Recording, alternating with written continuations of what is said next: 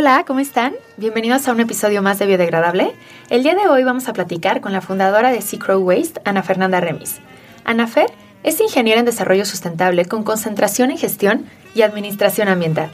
Fundadora de Soluciones Sustentables, una consultoría ambiental de la cual hablaremos a lo largo del episodio. Fue mentora y vicepresidenta del Grupo Estudiantil de Desarrollo Sustentable en el 2016 en el TEC de Monterrey. Ana Fer, ¿cómo estás? Bienvenida. Muchas gracias por estar aquí. Ay, no todo lo contrario. Muchísimas gracias por la invitación. Es un total honor estar aquí contigo. Ay, qué linda. Muchas gracias. La primera vez que nos vimos fue en el Reforesta Fest, que ahorita vamos a platicar también de, un evento que hiciste hace un par de semanas en Vistarreal que estuvo increíble. Eh, esa vez nos vimos de muy rápido, pero lo chistoso fue que antier nos invitaron de Bajo Tierra ah, Museo a hablar de medio ambiente o de nuestros proyectos y así. Y fue muy lindo porque en cuanto nos conectamos, nos vimos y fue como la primera vez que platicamos ahí por Zoom. Hoy va a ser la primera vez que vamos a hablar largo y tendido. Ana Fer, ¿cómo surge Secret Waste? Yo no sabía que eras ingeniera en, en desarrollo sustentable, está increíble. Cuéntame un poquito cómo surge esto y qué fue lo que te fue llevando a empezar con este emprendimiento tan bonito que tienes. Pues yo creo que desde chiquita siempre he sido como muy afín al cuidado del medio ambiente. Si no estaba viendo un documental en Discovery Channel o algo así, estaba en el jardín jugando con el lodo, siempre como con estas ganas de estar fuera, sin saber por qué fui siguiendo mi intuición, ¿sabes? Solo fui escuchándome qué es lo que quería y gracias al apoyo de mis papás, pues fue que pude estudiar esta carrera que me encantó, me fascinó. La carrera no estaba completa en Querétaro, entonces me tenía que ir y decidí irme a, Monterrey, ¿no? Y ya cuando estás fuera de tu estado, de tu, sí, de tu ciudad, de tu, ciudad, como que todos empiezan a tenerle más cariño, ¿no? Y de que no, pues es que en Mérida se comen los mejores tacos de cochinita y así. Y las mejores gorditas son de Querétaro y así. Entonces yo me sentía como que muy identificada con Querétaro porque me encanta y sobre todo porque comparas pues tu ciudad, ¿no? Allá es muy gris y aquí en Querétaro es muy verde y me encanta y todo. Entonces yo desde allá como que decía, pues me quería traer de Monterrey lo que ya hay, que está súper avanzado acá a Querétaro, que veía que no había, ¿no? Eh, tenía esta idea pues obviamente afín al cuidado del medio ambiente y fue como a finales de carrera que justo dimos con una chica, justo ahorita lo platicábamos de esta Bea, que es una chica que en un año recolectó toda la basura que generó en un jar, en un botecito, y a mí me impactó muchísimo, me empecé como a guiar o pues a escuchar un poco más sobre este movimiento que se llama Zero Waste, sincronizando como este gran amor que le tienes a tu ciudad con este movimiento que te encanta y te enamoraste de él, pues hice la fusión de este juego de palabras de Zero Waste con Querétaro y por eso Secret Waste. Perfecto.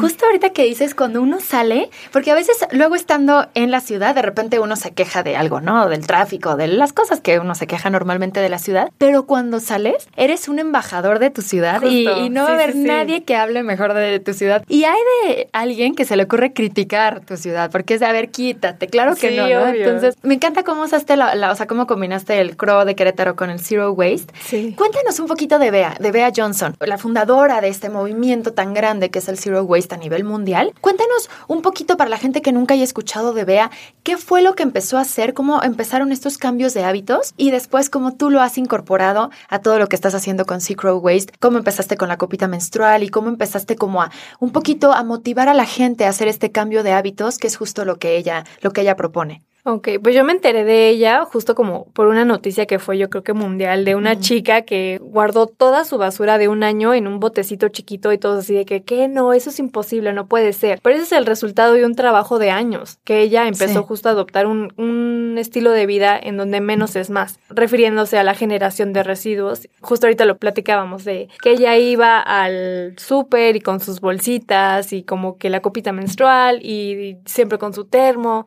Entonces fue eh, la pionera en decir, esto sí se puede. Y yo siento que ella fue eh, el parteaguas de que todos digamos, es que no eres la única, yo también lo estaba intentando y como empezar a hacer esta comunidad. Pues fue que yo quise como seguir con esta filosofía y, empezar a compartir las maneras y los lo que podemos hacer para adoptar un estilo de vida más amigable con el medio ambiente fue que empezó Secret Waste. Pero no, no así como en realidad. O sea, yo estaba trabajando y era como mi hobby, ¿no? Hacer como cositas afín al cuidado del medio ambiente. Sí estaba en una consultora ambiental, pero como que no me llenaba. Y fue que empecé a hacer esto de las copitas menstruales. Porque allá en Monterrey, híjole, veías muchísimo, bueno, yo recuerdo, veía muchísimas ecotiendas, en el estadio había un food truck vegano y era como, no, o sea, esto ya está muy avanzado. Y cuando regresé aquí a Querétaro era como, pues, una ecotienda y hablabas de copa menstrual y todos se incomodaban. Entonces dije, no, yo vengo a, a romper tabús, vengo a revolucionar Querétaro y quiero ser parte de la solución. Claro. Entonces fue que justo empecé con las copitas menstruales y sobre todo me encantó que, o sea, yo, yo la manera como de abordar a las mujeres es como convenciéndolas de, de conocerte, ¿no? Bueno, ya dependerá de la personalidad de la mujer, de cómo abordarla, ¿no? Pero algo que a mí me gratifica muchísimo es que gracias a la copita menstrual conectas más contigo misma, te conoces, porque, o sea, como que el estar en tus días es como un desapego, ¿no? Unos días que ni quieres estar, que déjenme sola, pero gracias a conocerte y a estar en sintonía con tu cuerpo te hace sentir muy bien, ¿no? Entonces, y además es más cómodo y además ayuda al planeta. Muchísimo más. Por donde la veas es un beneficio para todos, ¿no? Entonces fue que empecé a vender las copitas menstruales, sí como que mucho, pues romper tabús, literal, hacer momentos incómodos y no solamente hacerlo por mí ni por el planeta, sino también por ti, o sea, no te conozco, pero te estoy tratando de convencer para que te conozcas a ti misma y en vez de que digas, ay, guacala la sangre, lo veas como algo sagrado, ¿no? Entonces, pues sí fue como una combinación de amor propio, amor por el planeta y bienestar en general. Sí, en todos los ámbitos, lo que dices, o sea, ayudas al medio ambiente porque no tengo el dato, no, pero no me quiero imaginar la cantidad de toallas que se utilizan multiplicado por todas las mujeres que menstruan, o sea, es una locura. Pero además, lo que dices, además de que es muchísimo más cómodo y esos días que eran tan molestos, a veces se te olvida porque es tan cómoda que a veces se te olvida que la traes. Y también en, cuestiones de economía, lo que te gastas en una copita lo recuperas en cuestión de meses, ¿no? O sea, con una copita te va a durar de 5 a 10 años. El tiempo de vida es súper alto, ¿no? Sí, justo lo que te digo, dependiendo de la personalidad, es como a bordo, es como, no, pues es que son muy caras. Entonces les digo, no, pero es una inversión, o sea, que te va a redituar en menos de un año. Entonces, justo sí, o sea, por donde la veas, neta, la copita menstrual es lo mejor. Y de la copita, que fue como lo primero que empezaste con Secret Waste, después, ¿cómo diste el paso también a incluir la parte de los huertos, de los talleres, de ah, los huertos y todo? Pues fíjate que justo yo buscaba también como empezar con mi huerto en casa y como que traté de buscar aquí en Querétaro y no encontraba. Sí tomé un par de talleres y cursos y entonces fue que dije, bueno, pues si yo batallé, no me gustaría que más personas que quieran empezar a tener una vida más amigable con el medio ambiente y a cultivar su propio alimento, batallen como yo lo hice. Entonces fue que dije, bueno, ante un problema hay una solución. Entonces pues empecé a investigar más, me sirvió mucho lo que aprendí en la carrera, sobre todo, o sea, lo que más me ha nutrido es la práctica, el aprender de tus errores, que si te funcionó, que no, que de verdad si te súper funcionó y lo vas a tomar siempre en cuenta. Entonces fue compartir mi experiencia y siempre darle un enfoque con la sostenibilidad, o sea, no solamente producir tu alimento por tu bienestar, sino también el impacto que está teniendo ambientalmente, globalmente, económicamente, socialmente. Entonces, siempre como que toco estos puntos y la gente le, le causa mucha intriga, ¿no? Porque hablamos de los casos de intoxicación en México por plaguicidas, de un caso en unos niños en Autlán, Jalisco, que salieron todos 100% positivos a una prueba de herbicida que se les hizo en una escuela. Entonces, como que esto te inspira más a, a, ser parte del movimiento, ¿no? Y también platicar qué es lo que está pasando, porque muchas veces decimos, no, pues es que quiero empezar mi huerto en casa porque me gustan las plantitas, pero va más allá de... Otra cosa que, hablando de los talleres de huerto en casa que estás haciendo, cuéntanos cuáles son como los errores más comunes que uno comete a la hora de querer tener su huerto, ¿no? O sea, a lo mejor, no sé, se me ocurre lo que platicabas el otro día en un live, ¿no? De la gente que se acerca a decirte, ay, es que está carísimo los espárragos, o ay, es que yo quiero tener este mi árbol de naranjas, ay, es que, ¿cómo, cuáles son los errores que uno comete de qué sí plantar, qué no plantar, cuáles son los factores que se necesitan? Lo decías también que la misma naturaleza te va diciendo que sí y que no. Cuéntanos un poquito sobre los errores y sobre lo que recomiendas a uno que quiere iniciar, como cuáles serían como los baby steps, los pasitos que deberían de estar siguiendo. Yo creo que el error más común es no tener una guía. Que bueno, también eso puede ser algo bueno porque pues sobre el error y sobre la marcha vas aprendiendo, pero algo que te puede aligerar muchísimo la carga es que tengas una guía, que tomes algún curso, porque las personas que van a mis talleres es que, ay, intenté y tengo todo plagado mi huerto y, se me murió todo, entonces el que no tengan como una asesoría, eso como que sí es, pues tal vez no error, pero tal vez algo que puede faltar, ¿no? Sí. Otra cosa que también es muy común es que apuesten a lo grande. ¿A qué me refiero? No, pues es que ya quiero cambiar todo mi jardín, todos mis 10 metros cuadrados a que sea puro huerto, porque de aquí a mañana ya no voy a ir al súper. Es como, no, a ver, relájate. O sea, sí está muy padre que, que, tengas toda esa energía, pero vela canalizando de manera escalonada. Porque, por ejemplo, hubo un cliente que me dijo, oye, es que quiero un huerto porque quiero puro espárrago, porque me encanta el espárrago y está carísimo. Y le dije, ok, sí se puede. ¿Sabes cuánto tiempo te va a tardar tener un espárrago? Un buen espárrago. Me dice, no. Y yo le dije, pues cuatro años. Y entonces la, la persona se quedó así de que no, pues cómo, no, entonces no quiero espárragos. Y justo pasa lo mismo con las personas que se emocionan demasiado y, por ejemplo, quiero zanahorias. Y yo siempre recomiendo como primero empieza con aromáticas, luego con hortalizas de hoja, luego con raíces y después por hortalizas de fruto. Entonces las personas les encanta el fruto, quieren el tomate, quieren el, el cherry, quieren este, el chile, pero les digo, no, primero empieza por un romerito, después te vas por una espinaca y así. Entonces, ¿por qué digo que es un error? Porque vaya, para que tú puedas tener la cosecha de un chile, van a pasar más o menos cinco meses. Entonces, estamos tan acostumbrados a que vamos al súper, agarramos una zanahoria, agarramos cebolla, calabaza, y no sabemos el tiempo que implicó para poder tener ese producto final, ¿no? Entonces, se desalientan saber que van a tener que esperar tanto, ¿no? Entonces, algo que siempre les digo es, empieza de manera escalonada, empieza por lo fácil y ya después, ya le agarraste a las hortalizas de hoja, bueno, pues vámonos a las hortalizas de raíz. Ya las agarraste a las raíces, bueno, vámonos a las hortalizas de fruto, ¿no? También pasa muy común como que se emocionan, apuestan a lo grande sin saber qué es lo realmente necesario para poder tener una producción de ese tamaño. Otro error también muy común, ay, sí, ya quiero mi tomate cherry, mis tomates, mis chiles, mis pimientos, pero lo quieren en una temporada que no es. Entonces, les digo, bueno, es que el cultivar tu propio alimento es seguir las leyes naturales de las estaciones, de las épocas del año en la que se dan ciertas hortalizas. Por ejemplo, en Navidad del año pasado, pues todos querían huertos, ¿no? Entonces todos querían su huerto con su tomate cherry. si lo hago por vender, pues adelante, no te lo vendo y listo. Pero a mí lo que me importa es que aprendas, que vivas el proceso y sobre todo que no te metas el pie.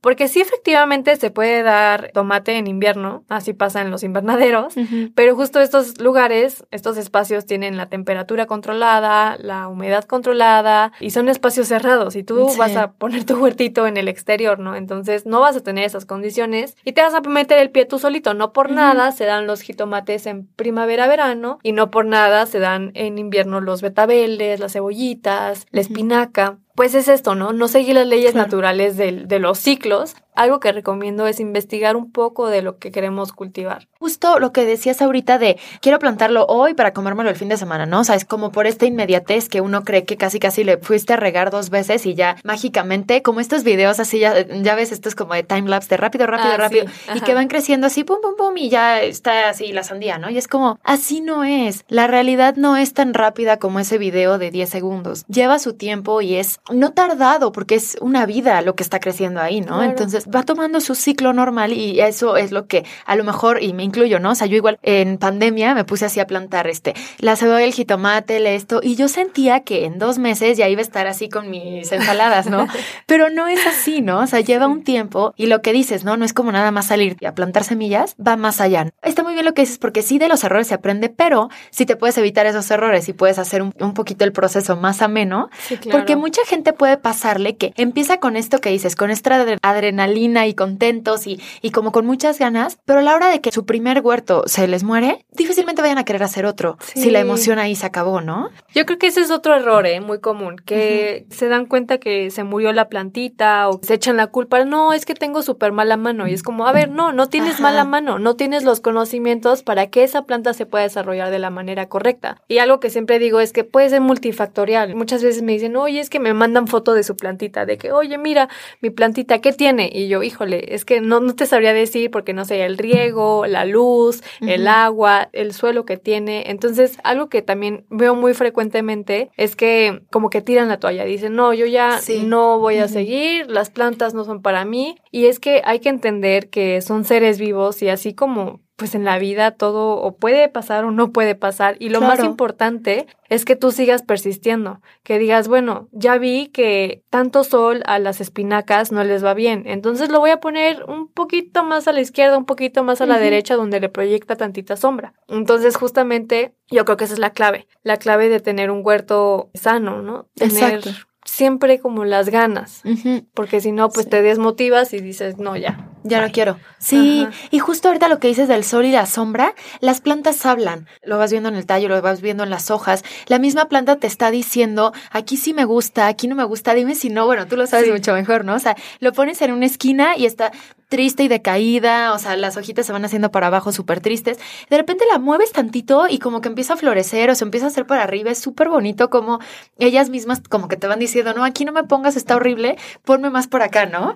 Pero pues como ellas no se pueden mover, entonces pues necesitan que nosotros le echemos tantito la mano y las pongamos en el lugar donde se van a desarrollar muchísimo mejor, ¿no? Sí, justo. Yo creo que otro error es no ser observadores y observadoras, porque justo la manera por donde las plantas se comunican con nosotros es por sus hojas, por su apariencia, por su color. Entonces, el que seamos observadores y observadoras nos puede este, evitar que una plaga se desarrolle así como súper rápido si checamos tal vez el en vez de la hoja, o sea, la parte donde le da sombra y vemos que tal vez ahí hay unos huevecillos, ¿no? Entonces, justo como que no ser observador te puede como... Sí, llevar a esto. Claro. Otra cosa, Fer, que nos pudieras contar, por ejemplo, si vives en Querétaro, bueno, estoy hablando como un poquito local, ¿no? Pero si vives en Querétaro, ¿qué recomendarías plantar? ¿Cuáles son como plantas que se pueden dar fácilmente por el tipo de tierra o por, por el agua? ¿Qué recomendarías? Sin duda, las hortalizas de hojas creo que son mis favoritas porque son muy ricas. Pero también, por ejemplo, la selga es una que yo antes no consumía y ahora la consumo en mis jugos de la mañana. Y me encanta porque es una planta muy grande que necesita mínimo 10 litros de tierra y te da por mucho tiempo, ¿no? Tú puedes estar coseche y coseche y coseche mucha selga y se da bien. O sea, el calorcito le agrada, se da todo el año. También puede ser una lechuga pueden ser rábanos. Los rábanos tardan un mes en que tú lo puedas cosechar. ¡Ay, qué rápido!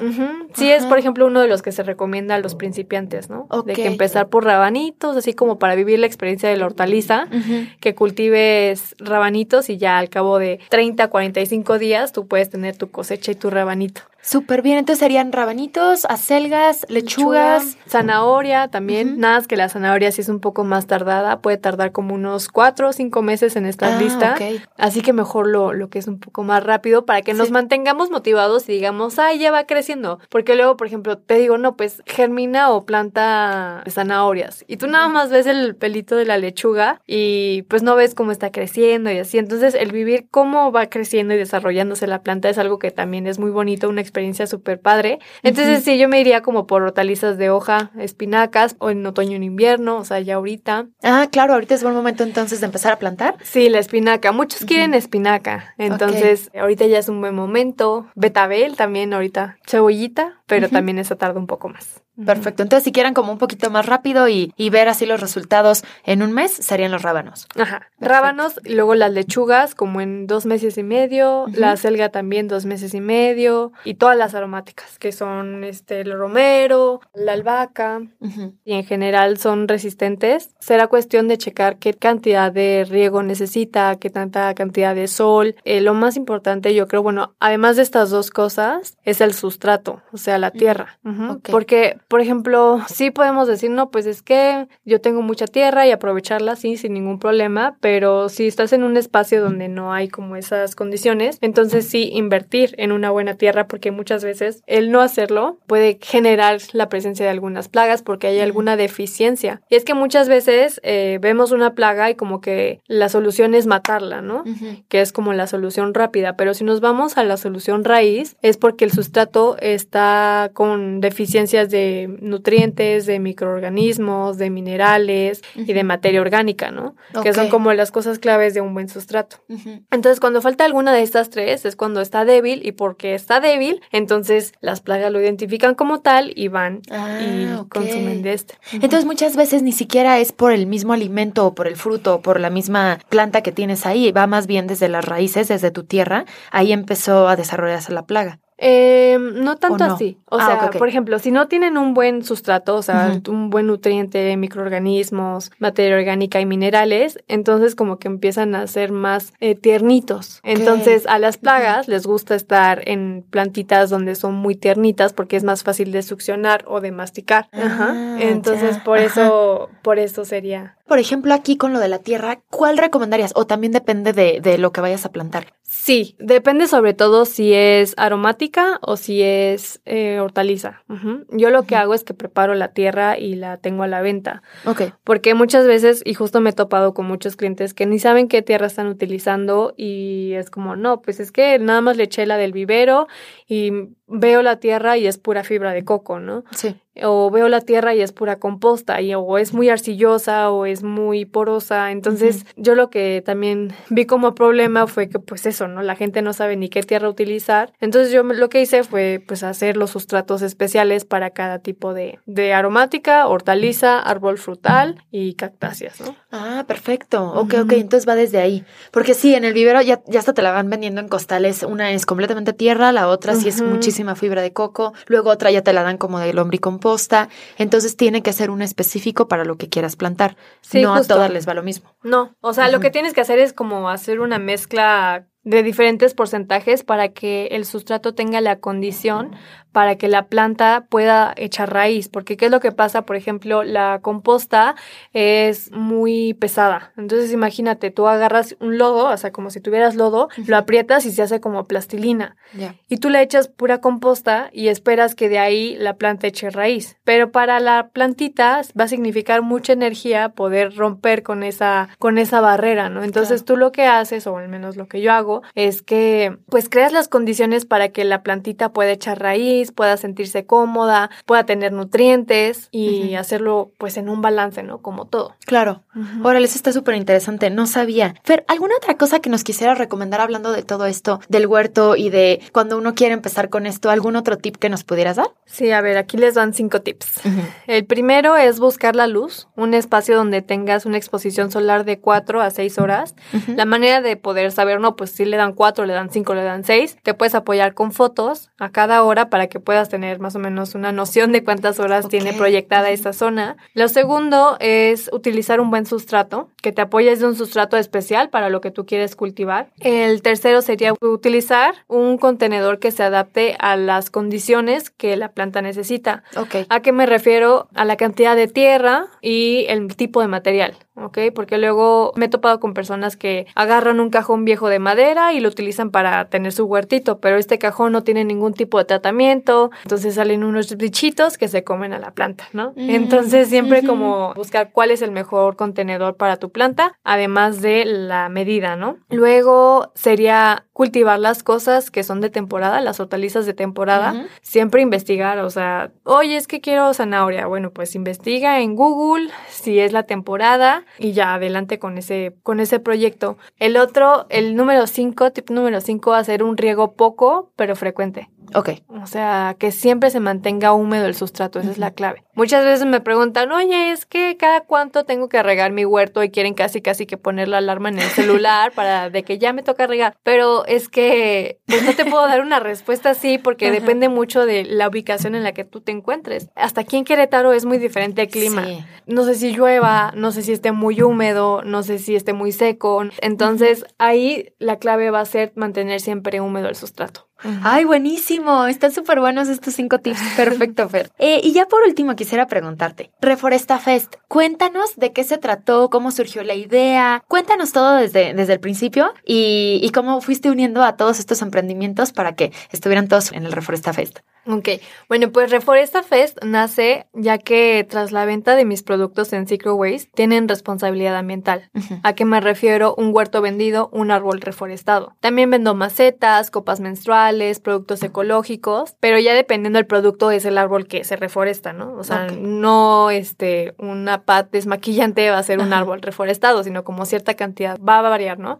Entonces, pues yo siempre como que, además de invitar a las personas a tener y adoptar un estilo de vida más amigable con el medio ambiente, a mejorar su nutrición y a sentirse más presentes en el momento, desconectarse del home office y conectar con la planta, que te pegue el aire y así, le quise dar una intención más allá porque yo creo que aquí vengo a impactar en positivo, ¿no?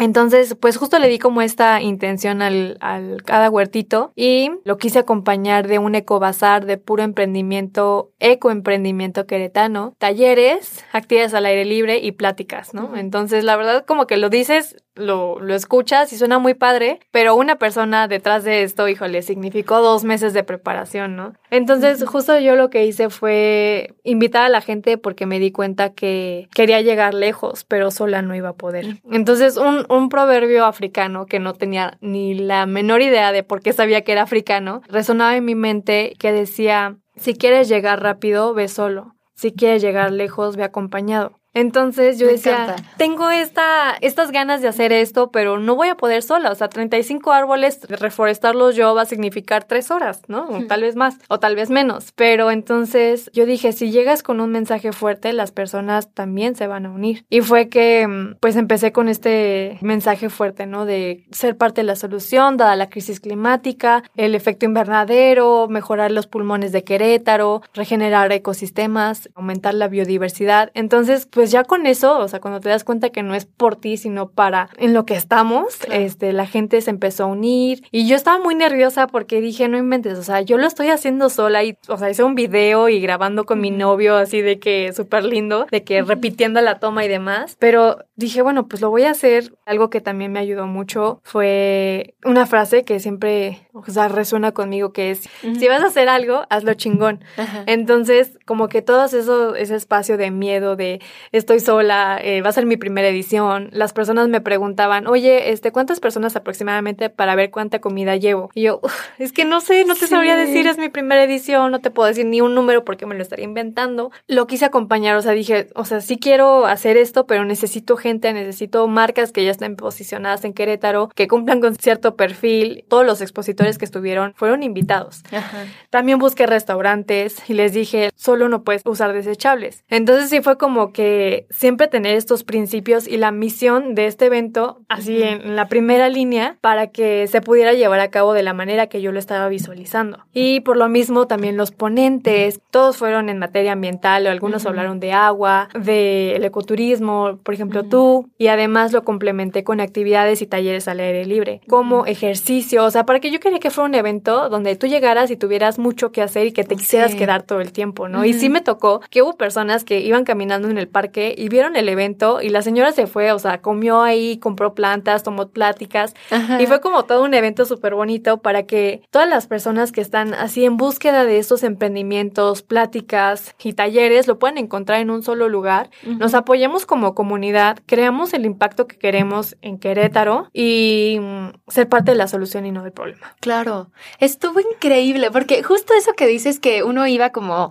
por ejemplo, yo fui a la plática de las 10 y yo dije, pues voy de 10 a 11. Bueno, me quedo la de las 11. Bueno, la de las 12 también porque está, bueno, la de la 1 porque van a enseñarnos a cómo entrenar a nuestros, eh, el entrenadueños en vez del entrenaperros. Ah, no, no, no, me voy a quedar. Y entonces así me fui quedando y como menos acordé, ya eran las 5 y cacho y seguía ahí, ¿no? Y, estaba bien padre porque tenías todo un conjunto, ¿no? Estaban por aquí eh, practicando yoga, por acá había una chica haciendo eh, macramé, luego por allá, o sea, muy bonito y había de todas edades, gente chiquitita, gente un poquito más grande, con sus perros, sin sus perros, con bebés, sin bebé. O sea, había como de todas edades y, y se hizo un ambiente súper lindo. Y, y, platicabas con ellos y te decían que estaban felices. Y luego es complicado que eso pase porque o llega poquita gente, o llega mucha pero no les compró, ¿no? O sea, como que en este, como que uniste todos los factores y la gente confió en ti, pero tú también le pusiste mucho corazón, ¿no? O sea, lo hiciste muy bien y, y la misma gente también se esforzó mucho para que las cosas salieran bien y la verdad te quedó padrísimo, a mí me encantó. Ay, muchas gracias. Muy, muy padre. Fue como la suma de pues sí, o sea, te digo, yo estuve casi dos meses enfocando esto, esta energía en que se haga este proyecto. Sí. Y también el clima ayudó muchísimo porque toda la semana estuvo lloviendo y yo dije, bueno, ya voy a entregar esto, no está en mis manos, si quiere Dios y el universo que se haga, se hará. Sí. Y sí, o sea, justo la respuesta fue positiva de que expositores, ¿cuándo es la próxima edición? Personas hablándome, marcas nuevas, oye, quiero estar contigo, oye, te dejo mi catálogo para que veas lo que vendo para la siguiente edición. Las personas que estaban vendiendo comida, ya no tenemos comida, personas de que se me acabó la mercancía. Y yo así de que no inventes, súper feliz,